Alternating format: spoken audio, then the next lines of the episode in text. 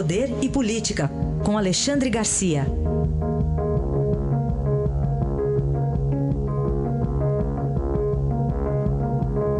Alexandre, bom dia. Bom dia, Raíssa. Bom, último, última semana, né? Está acabando o recesso parlamentar. Semana que vem os trabalhos serão retomados com uma importante votação, denúncia contra o presidente Michel Temer. E esse número mágico, Alexandre, 342 votos? Ninguém tem. Nem governo, nem oposição. A oposição sabe que não tem, portanto, não vai conseguir sequer tocar para frente a denúncia de Janot e está falando agora em não dar quórum para impedir a votação. Por quê? Porque é interessante a oposição ficar arrastando, arrastando, arrastando. Né? Agora é bom a oposição lembrar que acabou também o recesso do judiciário semana que vem. Então o Tribunal Regional lá de Porto Alegre começa a trabalhar. Pode nem adiantar muito apostar no pior para ver se o seu candidato eh, eh se fortalece ainda mais.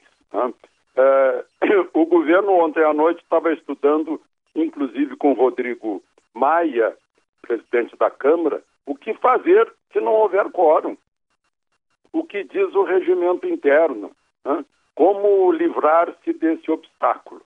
Então, é, esse é o grande impasse. Precisa de dois terços para iniciar a votação e precisa de dois terços para empurrar o processo do presidente para o Supremo.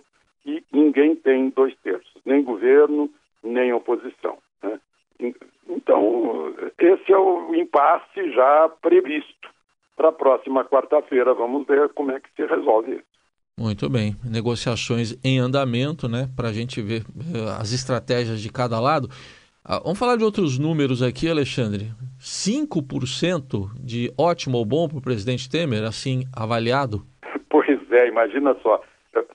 Dilma, na, na pior avaliação, teve 9%. Sarney, na pior avaliação, teve 7%.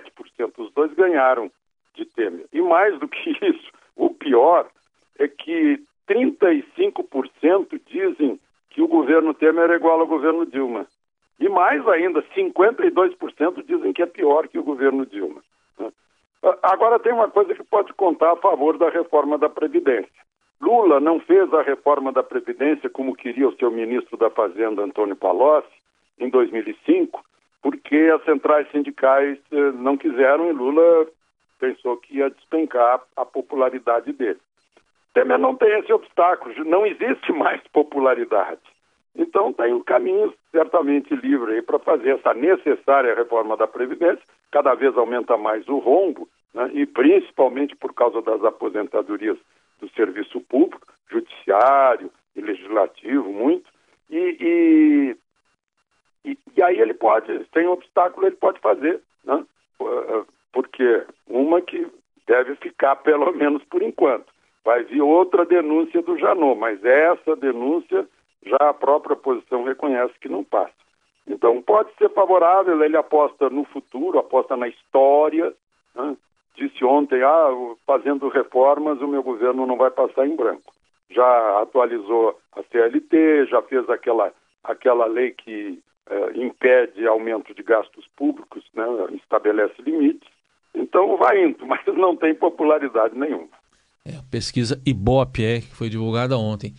Para a gente fechar, Alexandre, é, é, o Democratas, né, tá vendo o futuro aí já, apesar de ser um aliado de Temer? Tá, tá numa situação muito boa, porque Rodrigo Maia, que é democrata, né, do Partido Democratas, é presidente da Câmara, e aí tem aquela história do poder potencial, como é forte. Né? O, o poder efetivo está com 5% de aprovação.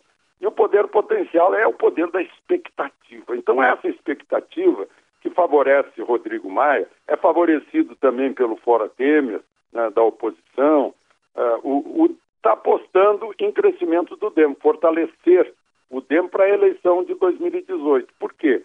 Porque o MST invade fazendas, como invadiu aí, e, e, e põe medo no candidato da esquerda. Põe medo. O, o, aí estimula o candidato da outra extremidade. Ou seja, Lula de um lado, Bolsonaro de outro, né? radicais de ambos os lados. Aí o DEM quer se oferecer como terceira via. O, o DEM tem uma, uma certa nova geração, aí Mendonça Filho, que é ministro da Educação, o ACM Neto, uh, prefeito de Salvador, e o próprio presidente da Câmara. Então estão apostando nisso, um partido que parece que deu uma de fênix aí, ressurgiu das cinzas no momento em que escolheram que o Rodrigo Maia conseguiu se eleger presidente da Câmara e é o reserva, está no banco de reserva para qualquer coisa que aconteça com o Temer, ele assume a presidência da República. Tá, e o DEM que já tinha dado, né, no passado, recente até, né, uma repaginada quando mudou de nome, era o PFL, né? Era PFL, como, como teve a origem forte na Bahia, lá de Antônio Carlos Magalhães, chamava-se até PFL. É, PFL. PFL, era de maneira até pejorativa, e aí o partido acabou se reconstruindo, e agora está tentando fazer de novo. Vamos é, e ele veio de um pedaço uh, da arena que virou PDS, Também, e é. na última hora não quis apoiar Maluf, foi e apoiou a chapa Tancredo e Sarney, e, e Sarney acabou ser presidente da República e PMDB tendo sido presidente da Arena de PDS. Pois é incrível essa política brasileira. Essa é. Muito bem. Aí Alexandre Garcia, que volta segunda-feira aqui a nossa programação. Bom fim de semana, Alexandre. Aproveitem o fim de semana.